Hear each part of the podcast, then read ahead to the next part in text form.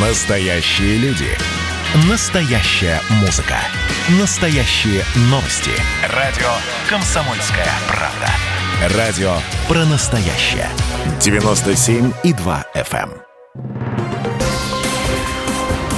Союзное государство. Картина недели. Здравствуйте, я Екатерина Шевцова. Это «Картина недели». В ней я рассказываю о том, что произошло важно в союзном государстве. Александр Лукашенко принял верительные грамоты послов шести стран. Мемориал в Хатыне обновят. Проект союзного государства будет реализован в 2023 году. В майские праздники поезда между Россией и Беларусью перевезли 26 тысяч пассажиров. О главных событиях в союзном государстве прямо сейчас.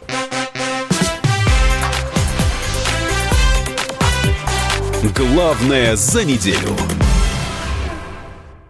Беларуси Александр Лукашенко от имени белорусского народа и себя лично направил на этой неделе соболезнования родным и близким погибших и всем жителям Татарстана, а также пожелал скорейшего выздоровления потерпевшим в этой страшной трагедии. Об этом сообщает телеграм-канал Пул Первого. Президент отметил, что в Беларуси с глубокой болью и скорбью восприняли шокирующую новость о чрезвычайном происшествии в одной школе Казани, в результате которого погибли дети и их учитель. Государственный секретарь Союзного государства Дмитрий Мизинцев также выразил глубокие соболезнования соболезнования в связи с трагедией. Александр Лукашенко на этой неделе принял верительные грамоты послов шести стран. Их президенту вручили послы Ирака, Никарагуа, Руанды, Саудовской Аравии, Сьерра-Леона и новый посол Российской Федерации. Белорусский лидер отметил, что граждане его страны поддержали объявленный процесс конституционной реформы, который идет открыто и широким обсуждением. Правда, это не всем нравится за рубежом. Но даже в таких непростых условиях Беларусь остается приверженной конструктивному взаимодействию на международной арене. Мы всегда настроены на диалог, но он должен быть уважительным, честным и равноправным. Александр Лукашенко обозначил перспективы взаимодействия с каждым из государств. Так Беларусь рассматривает Ирак в качестве перспективного политического и торгово-экономического партнера на Ближнем Востоке. С недавним союзником в лице Никарагуа рассчитывает на расширение связей, со Сьер-Леоне на расширение торговли, а экономику Саудовской Аравии признать взаимодополняющей, что делает страны очень выгодными партнерами.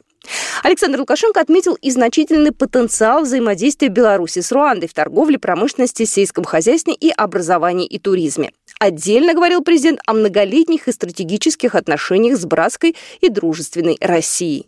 И пусть наши отношения с Российской Федерацией никого не напрягают. Мы не строим наши отношения против кого бы то ни было. Но если кто-то посмеет бросить нас, нам вызов России или Беларусь, или одновременно России и Беларуси, вы знаете, что мы ответим. Мы всегда находили взаимовыгодные решения. Уверен, что так будет сейчас и в будущем.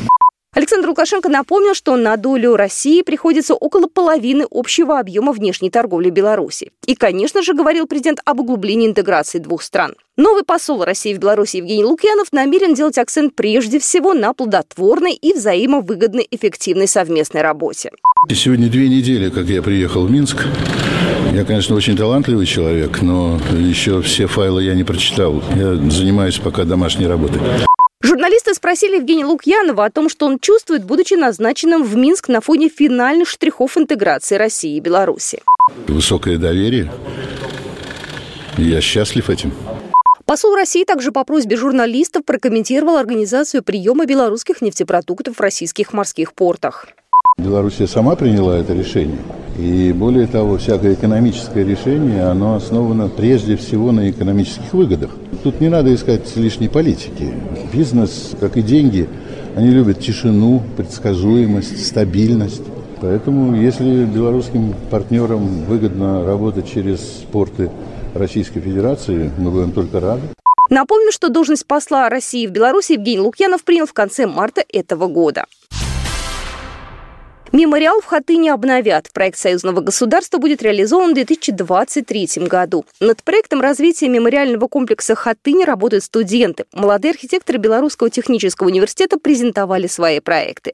Это, возможно, новое здание музея Хатыни с интерактивными экспозициями. О том, кто работал над проектом, рассказал Сергей Харитончик, ректор БНТУ. У нас учится очень много иностранных студентов, бывает очень много иностранных делегаций, чтобы мы э, могли им э, каждый раз показывать это святое место для каждого нашего белоруса и для каждого гражданина бывшего Советского Союза. Всего представлено 16 проектов. В каждом архитектурная концепция развития мемориального комплекса. Такая идея возникла у студентов после посещения Хатыни. Они пришли к выводу, что памятное место необходимо сделать более современным. Так что, возможно, для воплощения будет выбран не один проект, а несколько. Их объединят в общее архитектурное решение. О том, что предложили студенты, рассказал Артур Зельский, директор мемориального комплекса «Хатынь».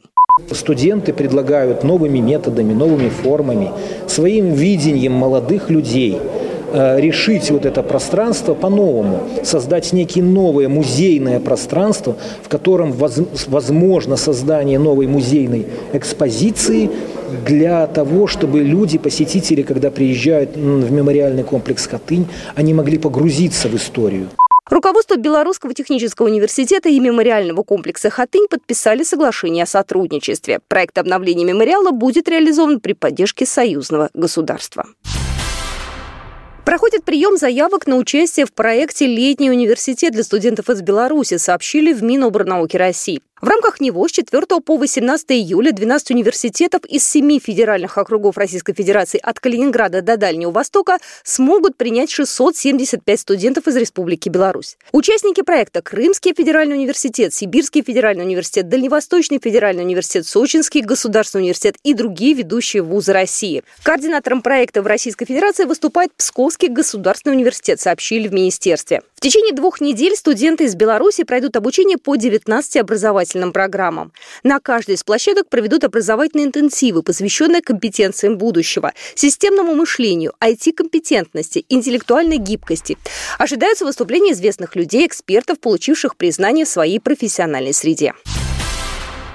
Больше всего товаров здорового питания московские предприниматели продали в Беларусь. Об этом сообщает ТАСС, ссылаясь на слова заммэра Москвы по вопросам экономической политики и имущественно-земельных отношений Владимира Ефимова.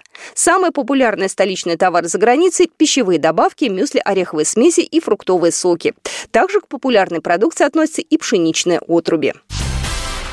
Белорусский картофель начали испытывать в муссонном климате Приморья. Из шести сортов белорусских семян картофеля наиболее перспективные будут доступны для сельхозпроизводителей и личных подсобных хозяйств Приморья. В Приморье также внедряют сорта других сельскохозяйственных культур из Беларуси. В прошлом году посеяли свыше полутора тысяч гектаров сои «Волма». Также в Приморье создают первый фруктовый сад по белорусской технологии. Уже удалось найти площадку в 200 гектар для закладки сада. Власти собираются наладить работу Института плодоводства Беларуси с Федеральным научным центром акробиотехнологий Дальнего Востока имени Чайки. В майские праздники поезда между Россией и Беларусью перевезли 26 тысяч пассажиров.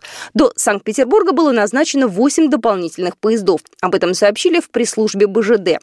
С 13 апреля поезда между Москвой и Минском стали курсировать ежедневно. Также открылся маршрут Брест-Минск-Санкт-Петербург. Через день курсирует поезд Москва-Брест. С 27 апреля белорусы могут поехать и на российские курорты. Поезд с сообщением Минск-Гомель-Адлер ходит один раз в 4 дня. 30 апреля между Москвой и Минском запустили скоростные электрички «Ласточка». Они ходят ежедневно, и время в пути составляет 7 часов. Также на этой неделе авиакомпания «Белавия» начала выполнять рейсы по маршруту Минск-Самара-Минск, сообщает Белта. На данный момент город стал девятым регулярным направлением в Россию. Полеты будут выполняться по средам с вылетом из Минска в 0.15. Обратные рейсы в столицу Беларуси будут осуществляться в тот же день в 4.25. В Беларуси планируют отменить карантин для приезжающих, вакцинированных от COVID-19. Об этом рассказал министр здравоохранения Дмитрий Пеневич. Пока действуют другие правила по направлению из России в Беларусь, на каком бы виде транспорта вы не пересекали границу Беларуси, граждане России, в том числе дети старше 6 лет, должны предъявить отрицательный тест ПЦР на COVID-19, сделанный не ранее 72 часов до въезда в страну. Тест на COVID не потребуется только тем, кто едет через Беларусь транзитом. При этом карантин соблюдать не нужно, если вы приезжаете в страну через российско-белорусские пункты пограничного контроля поездом или самолетом.